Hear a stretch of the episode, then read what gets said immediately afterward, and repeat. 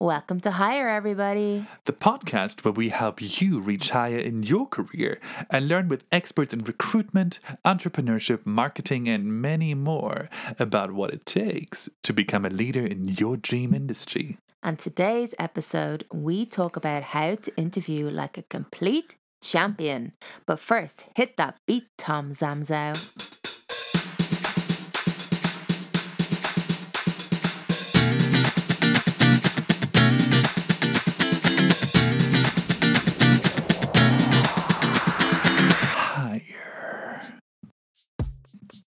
I live for our jingle. hmm It's such balm for the soul and really invigorates the mind, doesn't it? Just like our podcast. Isn't it the best? Totally.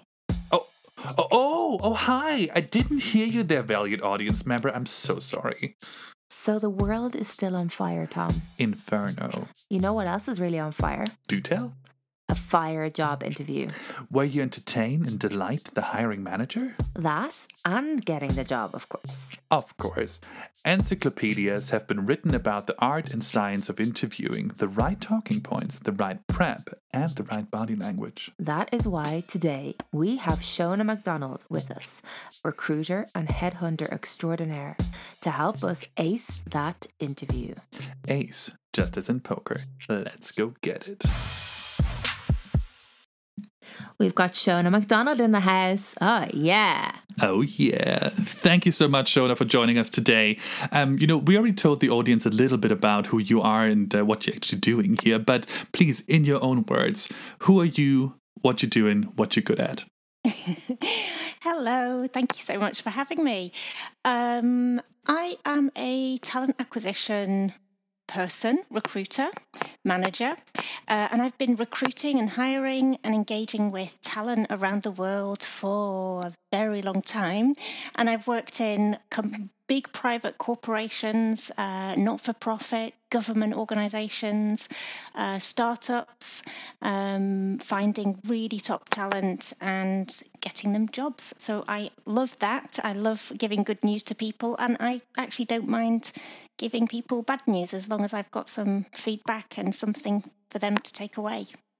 Wow, that's awesome. Like amount of experience you have and they're great little tips as well. And I think something we always want from recruiters are, you know, a, a bit of feedback because we don't always get that. We'll get into that later mm. on. But listen, we're going to have this great conversation with Shona, and also you are going to probably, I know, and in fact, I know you are going to give us a few tips throughout the whole session. So, you, the audience, make sure that you listen in because we won't give them out till the end. All right, Tom. That's absolutely right, because we have instructed Shona to withhold her three most valuable tips until the very end of the sessions of things that you may not be doing right now, but have to start doing immediately to interview like a complete champion. Okay, let's dive right into it. Nikki, let's debunk some myths. Yes, we love debunking some myths, Tom, right? So, the first one, Shona, is recruiters are the evil entity that only exists to expose an ap- applicant's lack of ability through psychological torture. True or false? Oh, false. a recruiter is your best friend. Love I- it. Yeah, I, I, I you know, w- actually, I often say we're there representing candidates, and we have one foot outside of our companies, looking in and helping the organisation find out who who these amazing people are. So we're actually the applicant's best friend, and I think you know we do hold a lot of. I suppose we hold the keys to the gate, uh, and and so no, we're there to help you and listen. And well, a good recruiter should. you know, I love this because we actually spoke to uh, Manuel Heichlinger from Samsara, who's a you know fellow recruiter, um, the other week, and so he had something very similar to say when we said, you know, is the recruiter your enemy? Are you a victim of just the job application and your hopes and dreams of getting a job? He had a very similar answer to yours. Said, no, we love you know we love applicants, but sometimes it doesn't feel like this. So I think in this episode we'll also explore ways in which you can make the recruiter your best friend. But now on to the second myth, and I'm sure that the answer is going to be similar, but I just want to poke the bear a little bit. It is the recruiter's job to drive a hard bargain and keep salaries as low as possible for the company. You know, like on a bazaar. True or false? False. Qualify. qualify. Um, so every everybody knows that you know there's a price on a role. You know, there's a budget, there's headcount, there's cost, there's also the, the worth of the skill sets that, that somebody is bringing to the organization. Um, the recruiter isn't the budget holder, they've got a mandate. Um, ask around, ask questions. Um, but no, I, I wouldn't say they're, they're, they're, they're they're the in between person between the budget holder and the candidate. So, no, they're, they're not. so no. no. Well, that's no. great news. I think to, to, me and to everyone else, um, absolutely great news because we always feel a bit like that when we're, you know, we're looking for jobs and we're trying to find the, our dream job as well. You know, um, so I think we should talk a little bit about this episode right now. We're going to help you to make sure that you interview like a champion. And of course, the tips that you're going to give throughout the session are going to be helping us to do that and helping our listeners to, to really get their dream job. So hopefully they're ready to take down those notes. Now, before we go into a little bit more, um, what kind of recruiters are out there and how are they different? And also, how do we know how to reply to them as well? You know, once we, we kind of get maybe someone reached out to us, how do we reply, to them? I think uh, being yourself, um, again, it depends on the organization. It depends uh, and again, that you know, you do your homework, have a look at the type of organization, um, you know, LinkedIn is a very, very good tool, but also, you know, just doing some Google searches on the internet. There's some very good websites um, that structure that give organizational charts for, for for companies. You can work out who's who. Are they genuine? Are they a headhunter? Are they a recruitment agency? Are they a recruitment agency based in the company? Do they actually work for the company? Are they a researcher for the company for the recruiter? So um, have a look around and and just always be yourself polite ask for further questions. I think that's the deal really I think it's really interesting because you know when we think about ooh the headhunter, you know the the nefarious headhunter, this mystical creature that we always wait to you know call us and just offer us a job on a silver platter, they can actually come in many different shapes and forms, and it's quite important to do your research and see are they directly affiliated with the company, has the company contracted them, sort of to understand what is their motivation in speaking with you, right? So what mm-hmm. kind of um, performance indicator are they serving for themselves, right, to get money from their client by recruiting someone. Um, also, what's the overall budget, probably. So I think doing this research, research is very important. Um, I have a follow up question here because this has happened to me a thousand times and I hate it like I interestingly um, hate pineapples. Um, we find a lot of fake headhunters, especially on LinkedIn. So you get a message from them, they get you all excited, they're sort of telling you that you're the star and you have this fabulous career in front of you. You reply. You sometimes I, once I made the mistake of giving them my telephone number, and you never hear from them again.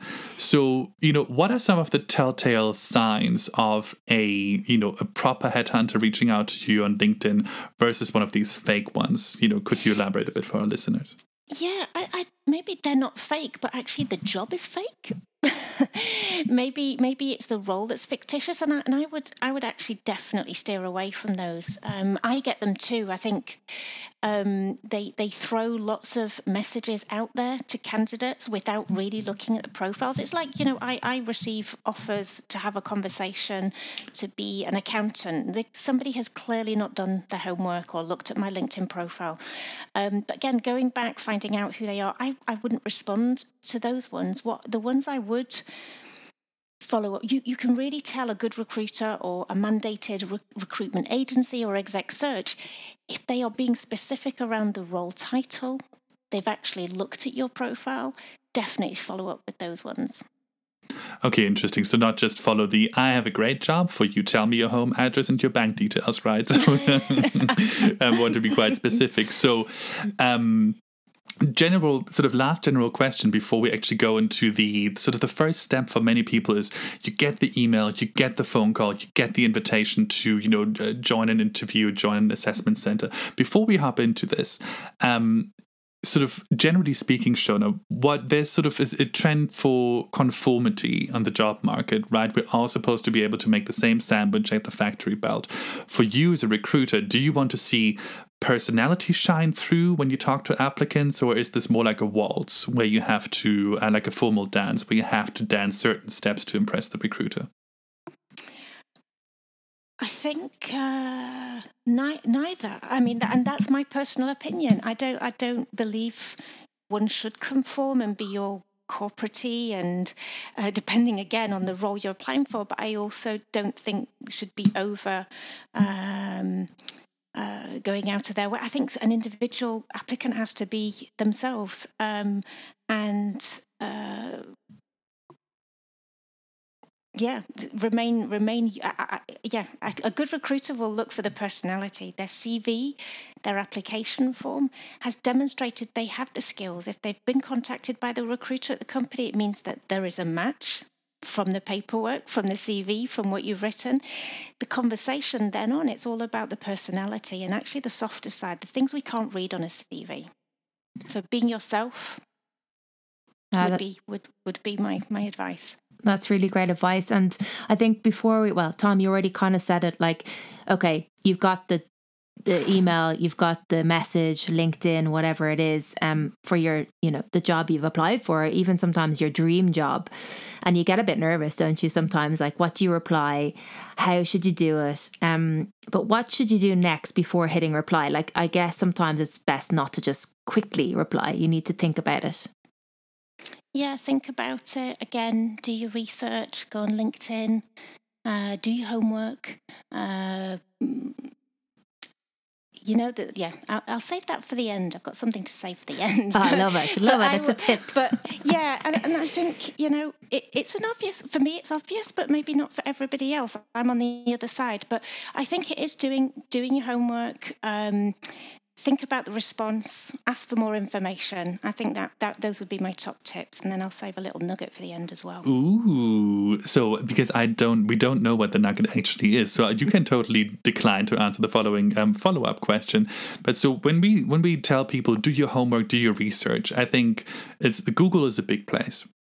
So, what do you look for specifically when you do this homework, when you do research? Not down to the exact to the exact um, search term, but what are you looking for? What kind of information do you try to? Should would you advise our audience to attain about you know the job or the company before they hit the reply button to inform their um, their response, or decline to answer if that comes at the end of the podcast? Um, I'm going to decline. Ooh. Fantastic. Thank you. I much. love it. That's great. Declining Tom. What's happen next? Okay, Brilliant. get ready cool. for some tough questions. Mm. Um, no, I'm only joking. Um, we have one more here. Um, any horror stories that you care to share? Of uh, interviews? Well, so I'm just going to sort of compound onto Yes. Nikki's question. Um, I say when you, from you know, from the recruiter's perspective, these responses land, you know, because you will reach out to multiple people, right? So the responses land back in your inbox or on your desk. Um, with your eyes, what are you looking for? Sort of, what are you trying to ascertain as you read through these responses? Is there something that sort of triggers you to already form an opinion based on the response? Um, and if so, how? And, um, you know, what do I do as the applicant to get this right? And then, so I think this also was Nikki's question. Do you have any horror stories of people replying to you uh, and it just ruining their chances at getting the job completely? So, two things. Uh, well, the two- I'll answer it in two parts. So, yes, we we we see it all the time. Um, I think the biggest thing, and I- and I know it sounds really basic, but it's unbelievable how often it happens, is getting a response with lots of spelling mistakes or getting my name wrong. Oof. Dear Fiona, Oh, Fiona instead of I Shona. actually had that last week. no, Yes, shock yes. Yeah, now listen, i- i- we all make mistakes. We're all human, but th- it has to be good. The think about the first impressions, the first 10 seconds, the first minute I look through that response will leave an immediate impression on me. So, yeah, spelling mistakes. That is so fa- so. You know, one of the wonderful tips that we could give our audience, for example, is don't let the recruiter that you're applying to be the first eyes on your response. So show to a friend, show to your mother, show to a co- well to a colleague, a confidant, um, to see does this reflect who you are as a person, and are there any spelling mistakes, typos, wrong punctuation? I'm very allergic to wrong punctuation. Mm. Um, you know, so I think those those things really need to be paid attention to. Have someone else look at it um, first. It's the yeah, it's the face to face equivalent of your breakfast on your on your top. you know, so that that's what I would say. Just yeah. Okay, I love Keep that so much. Don't have breakfast on your top when you jump on a video call. Perfect. Or a booger in your and nose. don't call Shona Fiona, please. And never Fiona. if she ever reaches out to you, please. Um, right. So we are going to hop into the juicy bit, that which we promised the audience um, for this episode, the interview. I think what not everybody realizes, especially if you're fresh on the job market and you haven't done this a bunch of times yet, there's actually a million different ways in which the first interview can sort of take shape. It's not just sitting you know, across a long table from the recruiter and being interrogated. Um, there's a couple of more ways. So we wanted to, you know, have a bit of general reflection time about, you know, the most prominent interview formats before we actually dive into the face-to-face interview. Yes. So, for example, before you'll actually even meet the candidate, you have to do something that's called a psychometric testing. Did I get it right? You did. Great.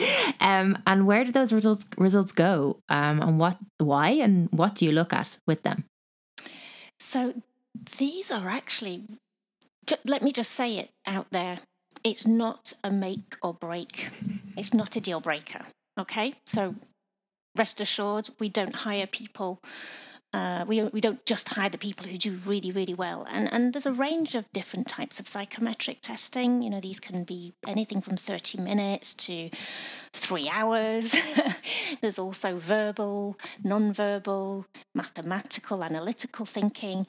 And these are quite quick online things you can do on your phone. And, you know, they're, they're really quite useful. Um, we look at them absolutely.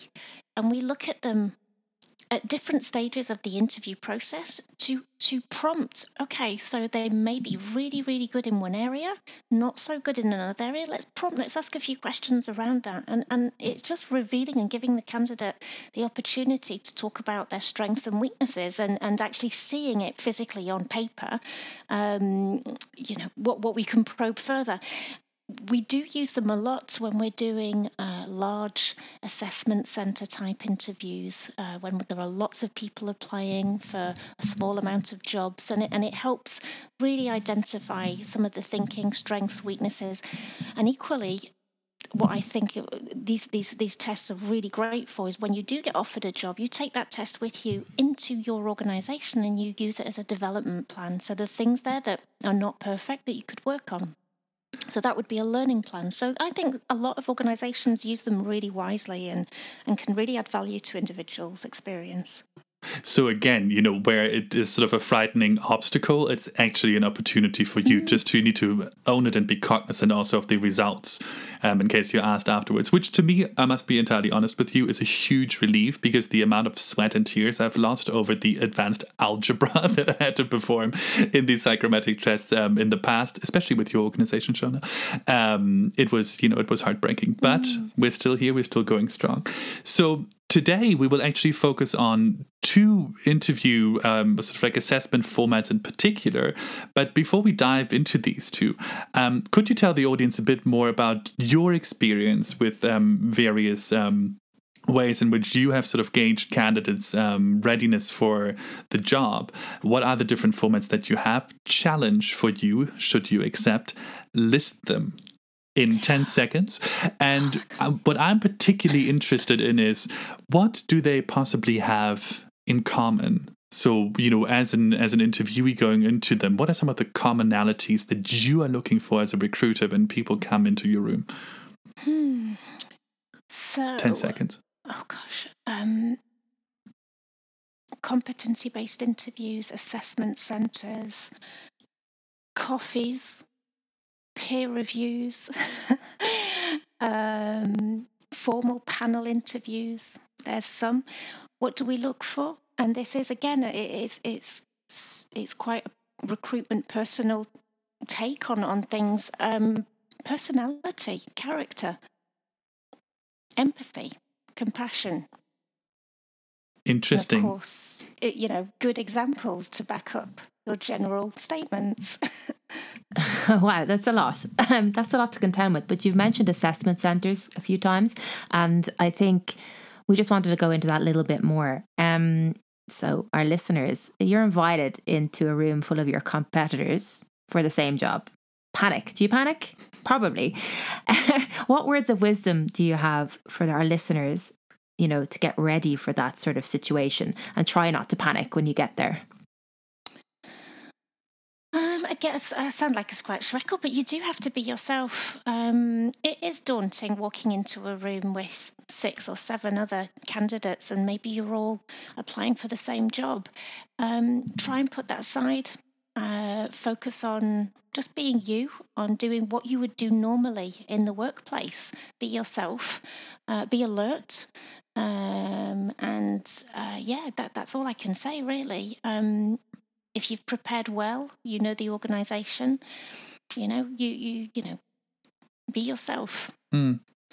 So um, you've totally given me a hook for a follow up question. This particular point again regarding homework, although you'd previously declined to answer the question. Yeah. Um, so you know, homework and prep work. You now mentioned that you know it's a lot about mentality. It's a lot about getting rid of the nerves. It's a lot about um, you know being being in the moment for yourself and also sort of blibbing out the competition a little bit. Don't be don't be intimidated by other people that just seem to have it all already or that have the hugo boss suit where yours is actually from home depot you know. Um, when you come into this room as a you know so you're already placed in the room possibly and the applicants sort of start to stream in right? Your eyes are already from the minute that people come in, your eyes start to scan and look for things, look for clues that might, um, you know, give you an indication as to who the right candidate for the job is. So, outside of you know because there's obviously tasks that you have to perform if it's a marketing gig you need to be on top of your game with your marketing funnel and be able to apply your tools and techniques but outside of these tasks and outside of the you know moments where the tasks are being mm. performed um, what are some of the things that applicants might not think you are actually paying attention to? How they interact with the other candidates. Interesting. Number one, cool. It sounds really obvious, but I've seen people walk in and not acknowledge that. It's terrifying. and they don't want to acknowledge the other person who's also contending for the role. Or they do, but they try and speak louder and they try and get recognized or seen by the panel of observers. And, and you know, sometimes uh, we have the same number of observers and assessors than there are um, candidates in, in the assessment centre. So it's it's quite daunting, but we are looking at every every single interaction, whether it is related to the task or not. So it's um, how are they interacting with one another? They might when they walk into the room, who did they who did they greet first? What was their facial expressions? Did they make eye contact? Did they shake hands? Super basic stuff, but all this is really, really important.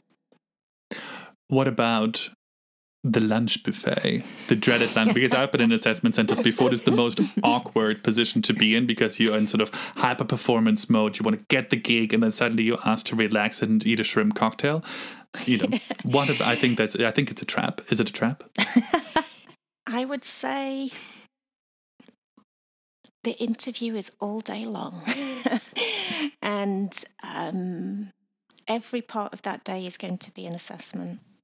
So we have we have candidates who will take that lunch break moment to relax and go out. I've had candidates say, "I'm just stepping out. I'm, I'm having lunch outside. I'll be back at one o'clock." Oof! No, no, yeah, big no, no. uh, so, so yeah, every moment is going to be assessed. Okay, that's that's really great, and I'm sure you're going to have more tips at the end as well. Um, and it's great to see be your authentic self the whole way through mm. this because we love that at our podcast. Um, so the next step, in person interview, well, virtual interview, really mm. these days. Um, what happens? So who who do you see first? Like, is there going to mm-hmm. be a mm-hmm. lineup of three people, one person, five people, or are you going to mm-hmm. go through the door to the next set of people? What what generally happens first? Generally, if if it is a company that has uh, a recruiter uh, doing the interviews, they are the first point of contact. They will do what we call a culture add assessment or what in the olden days they used to call it a fit. Um, we talk about adding to a company. So so they will they they've they've had a look at the CV. It's great, brilliant. Everything's on there that we want to uh, look at. The recruiter really is is having a conversation or an interview, if you want to call it an interview, to to check the culture add to check. Okay, could this person really be good for us and we would would we be good for them in terms of a match? Um, so that that's the very first uh, part and and if you pass that one it moves on to different types of interview with either the hiring manager hr uh, or a combination of both or a panel. I think the olden days we used to do panel interviews but that's not really a trend anymore because it's terrifying and a bit pointless. Um, but but really making people feel at ease is is a lot of the focus of, of hiring hiring managers. Um, it's very, very common, especially in my world at the moment, where we introduce candidates to three, four, five, maybe six people to have conversations or interviews with. Because you want to know who you're going to work with, and you need to you need to gel. You need to see if you're all going to be a, a cohesive team. So that's really, in a nutshell, the process. Again, I love this so much because it mirrors some of the things that we've heard from Manuel um, in episode one, actually, where he also debunked this idea that it's a you know one way conversation where you're because we spoke about CVs and your LinkedIn profile quite extensively, and he said this is not you're not being interrogated. You know, this is not where they're not trying to, they're not out to get you to try and find all of your secrets. This is a dialogue and it's about, you know, um, mutual ad, right? So will the job actually mm-hmm. help me with my goals? Do I enjoy the team? Do I have the sense that I'm in a space that I can fully sort of, you know, develop myself and be authentic and vice and vice versa from the recruiter's um, standpoint? Right. So do will we get out of this candidate what we need? Um, there are a million different ways in which you can excel at an interview, the way in which you can prep, um, sort of, you know, write and rehearse some of your answers. So instead, let's flip it on its head. Can you tell us a bit about some of the things you see applicants get wrong, even though the experience is actually a good match for the job? But like, I want to see hard stuff. Like, invite us into Shona's memory bank, like real interviews without mentioning names, obviously. What have you seen people do where you just went, oh no? He got to go? Coming in and telling the recruiter you don't understand the technicalities of my role, so I don't want to talk to you. Now that's extreme, right? That's that's that's quite an extreme one. Um, don't underestimate the recruiter. Um, it doesn't happen a lot, but it does happen. I also think um,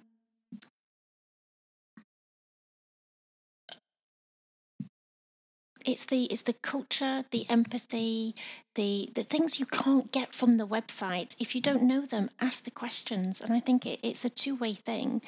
I've had people come in and uh, tell me how many employees there are in my organisation. Really, I, I'm not interested. Why would they be telling me that? That happens nine times out of ten times that a candidate will say, when I ask how much they know about the organization, they will tell me how many employees there are. And, and I don't know why it always comes back into the conversation. I think, you know, those are the stuff we can't glean from our website. There's the culture, there's the, but I think there's things we can read. There are websites we can go on to read about things that we don't talk about on our, on our career site or on our website, on our corporate pages. I think those are the things that I would, uh, I would say. Okay, all very sound um, ideas. Cheeky follow up question Have you ever had someone in your room that you interviewed where you just said, that outfit is unacceptable? you know, does it matter how you dress? It does. I mean, I think I think it's really important to say that a recruiter should never judge. I, I think we're there to to to to talk to the individual and to get to know that person's values and and and who they are behind the CV. That's what I always like to say. However, there are some big no-nos. uh, and it's it is a balance and and actually it's it's really lovely when a candidate says, "Oh, silly question, but what shall I wear?" Because really, you know, it's difficult to know how an organization, how, how people present themselves on a day to day basis into that organization. Is it quite casual? Is it very formal? it's um, I think more and more organisations are becoming much more casual, but the number of strappy tops or ripped jeans and trainers, uh, um, trainers are cool, but make it look smart. You need to be comfortable, smart, casual for most organisations. I would say go for the smart over the casual. Yeah, I think so too. I think we, would agree with that one. And it's kind of going back to your education piece as well, or at least being prepared, knowing about the company, mm. um, also knowing about the culture. You might be able to find some people on LinkedIn working there. You can ask them as well. You know, you don't have to always go to the recruiter, right? Um, but again, back to being being prepared for that interview. Um, there was one question we had for you as well, going back years, and I think we've all heard this one: your strengths and weaknesses question, or what are you going to do in five years' time? Is that still a thing, or have most companies moved on from that? I, I would hope they've moved on. Me too. I, w- I really hope. Um, I, you know, it's yeah. Then they're a little bit. I mean, the, the question about what your strengths and weaknesses. That's somebody's. That's the that's the candidate's opinion. I think what I like to ask is what what what have been the key highlights you've heard in your year end reviews, for example, consistently? What the consistent strength and positive feedback or opportunities to develop that you've had when you when you've had your yearly appraisals or reviews with with your team with your peers with your managers so really trying to get a, a, a 360 view of and seeing how open and honest and and and i suppose yeah um just being comfortable with who they are. And and even if i've had candidates who said you know i really struggle with um, presenting to senior leadership and this is what I've put in place to to to get over my fears of presenting or um, or my nerves when I'm standing in a room full of you know the senior leaders or the chief exec. I think that's honest and that's genuine. And personally I think that's a strength to be able to acknowledge what they may have not been good at, but they've demonstrated routes to, to, to address that. Um, thank you so much for, for all of these insights. So, we have spoken lots about you know what not to do, what possibly to avoid, and also what questions are no longer asked, or even if you asked after your strengths and weaknesses, pull from you know external feedback, pull in as much peer review as you can, because that's really where the big value lies. Um, as I've said before, you there's just an infinite amount of preparation that you can make and you know to do your homework. Mm-hmm. But are there, you know, a few key questions or sort of outputs that you're looking from every candidate for them to demonstrate that they are the right person for the job and that also the job is right, you know, for them, which I think you as a recruiter also want to know out of this conversation. Mm. Again, this is super obvious, um, but but I don't see I don't see people, uh, candidates that I speak to, do this very often. It's super obvious when I'm going to say it. And it's quite a tricky thing to do. I think candidates who can come to an interview having joined the dots. And what I, what do I mean by that? It means they've done their research, they've done their homework, they're prepared, they've read the job description, I know, but not only have they read the job description or the person specification or the role highlights, whatever you want to call it, uh, that should really be mandatory if a candidate has an interview that they they're given something like that that they marry it up with the elements of their career highlights to to be able to be prepared to say okay so you're looking for this on the personal specification. This is where I've excelled. This is where I have experience. This is where I do not have experience. This is where I could find out how to get the experience. So, marrying the two as you talk through your experience, as you talk through how you meet the criteria, drop it into conversation. And I think for me, that's called marrying the dots. It's it's you know joining the dots between what what the role is expecting, what the company values and mission statement and um, you know purposes along with what you're bringing to the table and really link them all together as you speak. I think it's also a good point, I think, here maybe to mention like as the person looking for the job, you also have to feel fit you fit in the company too mm. at this point too because Absolutely. what's the point in going on if you know the next level which we'll talk about now will be the deal but what's the point in doing that if you don't feel comfortable either if you haven't had a good experience um you know, all of that needs to work for you too, and the right job will come along, right? And that's what we're trying absolutely. to get across to people listening as well: is that don't just jump at the the first job. You know, you may think it's your dream job, but when you actually meet the recruiters, it's actually not what what fits for you. Absolutely. Um. So the next part, and this is a really interesting one. I love this part because I don't think we're very good at it. A lot of us. Um. The deal and and what happens and and what you know the next part of the interview stage is there's going to be a deal coming, right? So we've got to that negotiation stage, talking about money, compensation, you know, all of those things. How do you go about that process? And what, I guess, as a recruiter, what's that the first part of the process for you as well?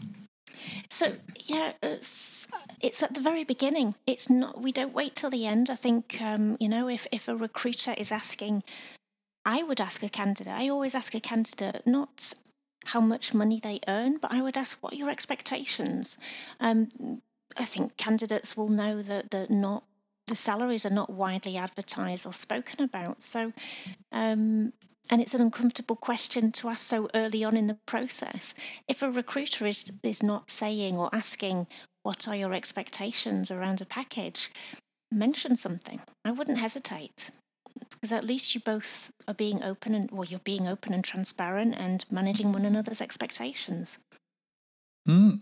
So you dropped a very interesting clue, actually, because so as Nikki said, sort of we've reached the final stage. The deal's here. You've, you've sort of you've been given an, uh, a job offer, and you're excited to take it.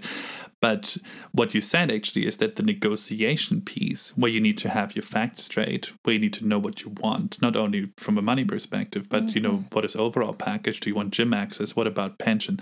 Um, that starts way earlier right because you as the recruiter i imagine Absolutely. you have this you have this in mind and you have exactly what you will offer at the end ready from the first interaction onwards is that right exactly yeah yeah get that conversation in early maybe not with the hiring manager, but definitely subtly, if the recruiter doesn't speak about it, bring it up.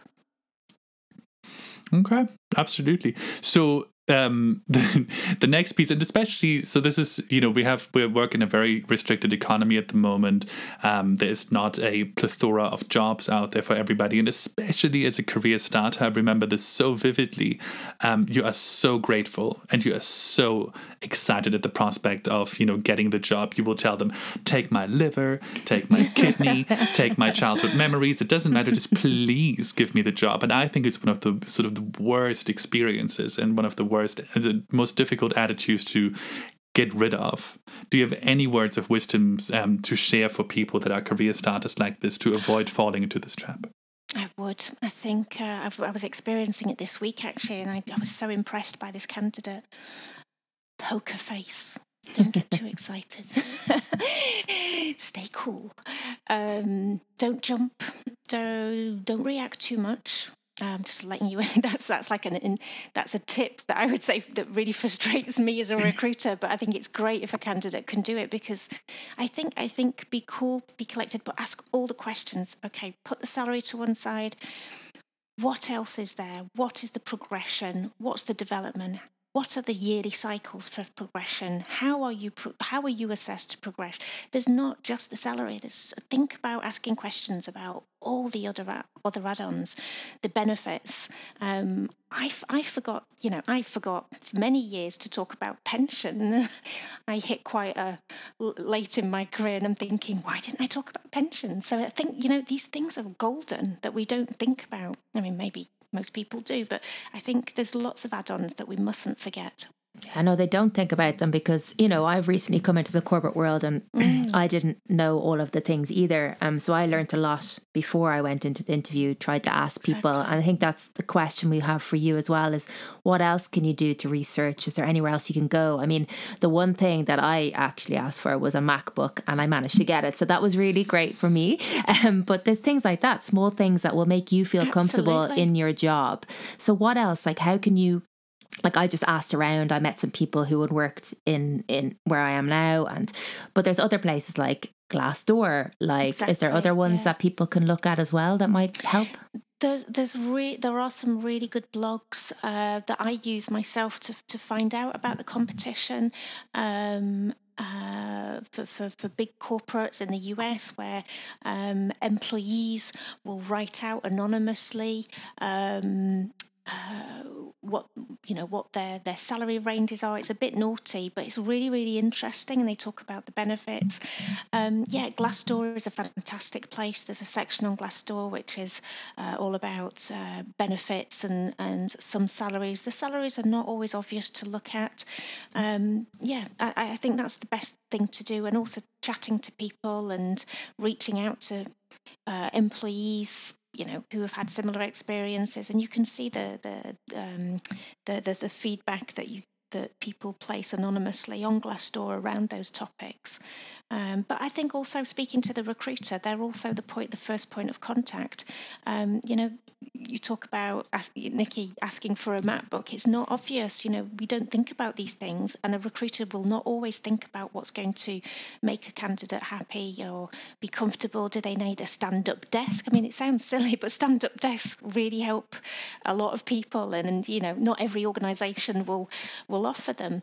Um, buying back holiday days to take an extended leave. You know, do, do are there mechanics within the organisation that can offer those um, benefits? So, yeah, there's there's so much to think about other than you know just the dollar signs yeah there's plenty of things like you said as well like about how you would fit in the company as well like diversity mm. and inclusion you know do you mm-hmm. have paternity leave all of these things exactly. that need to be to be shown as well or are looked into especially absolutely. listen my mind my mind is absolutely blown with all these information thank you shona um we've given us so much to think about i don't even know where to start tom well, I will, you know, obviously we're recording this podcast. I'm going to re-listen to the episode one to edit it, but B obviously also to sort of take, you know, suck up all of the knowledge. But as promised at the beginning and teased throughout this episode, Shona, what are the three top things that you notice people are not doing in interviews but need to start doing the second that they get off this episode? Be on your A game.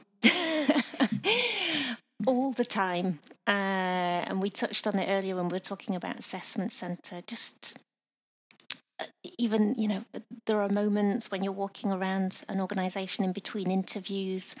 Uh, I've seen things slip. I've seen people on phones. Just be on your A game all the time. It's it's intense, uh, but but you know, just watch yourself all the time at the coffee breaks during an assessment centre. Somebody will be watching you. oh, thank you so much for all those tips. You've got a couple more though, right? Yes, I do. Shall I keep going? Yes. yes. okay. So, when we were talking about doing your homework, do your research. Do not quote wiki pages. And when I say do your homework, do your research, um, something I find really useful. Again, this is my this is my opinion. When you're having an interview with somebody and you know who you're going to be interviewed by, go on their LinkedIn page, have a look at their profile, get to know them and their professional career, ask questions when you actually meet them, look at their boss, look at other people in the organization, let them know you've looked at them don't withhold don't be anonymous. And i think that honestly that i love that. I love it just shows that somebody's cared to look up who they're going to have a conversation with. So if i reference my background they know what i'm talking about. And that is really great when you're interviewing a candidate when they say yeah but you've you've you've had that experience and you haven't been there that long. How was it for you? I think that's wonderful. It's so personable. Um, it really is a very nice touch. Third and final. It's around the offer. Do not accept the first offer. I wish somebody had given me that feedback in the past. It's not that you're going to be difficult or challenging, but don't accept it. Have a talk about it, think about it, and go back and ask if there is room for negotiation based on actually what it is that you're looking for, whether it's extra holidays, flexibility, uh, leave, working hours, uh, increasing salary, MacBooks. Um, don't accept the first offer. Yeah, Keep cool, keep collected. I think buy yourself a little bit of time to actually think about it, right? Talk it through the, with Mm. people that you know that have experience, because the recruiter and also the hiring manager will expect that you know you will step back for a second. It doesn't signal unwillingness or lack of excitement for the job. No, no. And you shouldn't be asked to give an answer on the spot. You you must have time. At least 48 hours. Where I am at the moment, we give people a week. Wow, that's that's great. It's very generous Yeah. and it gives them the time to reflect and, and, and and think about what's important to them. Are we meeting what they're after in terms of a whole a whole package, not just you know the big picture, not just the salary. Um, have they got all the information to take that decision? So yeah, it's a big deal. Brilliant. Wow. All those great tips. I'm definitely going to use that for my next, well, hopefully I won't have to go for an interview for a while. So let's keep that in my back pocket. But thank you so much for all your tips and wisdoms and what a great conversation. So thank you very much, Shona. Pleasure. Thank you so much. Fantastic. All right, everybody. So this was episode number two of the Higher podcast. Please, um, if you like this episode, if you want to see more, we have really fascinating B roll on our Instagram um, page, which is freshly up and freshly created, called Go Higher Podcast. No underscores, just one word. Um, and we will all be seeing you and he- well, hearing you next Tuesday um, with our special guest um, Anya, who's going to talk about your personal brand and how you can actually make authenticity and your individuality your brand in a way that actually lands you those dream jobs in the um, industries that you've always been gunning for. So, with that, everybody, have a wonderful day. Let's go get it.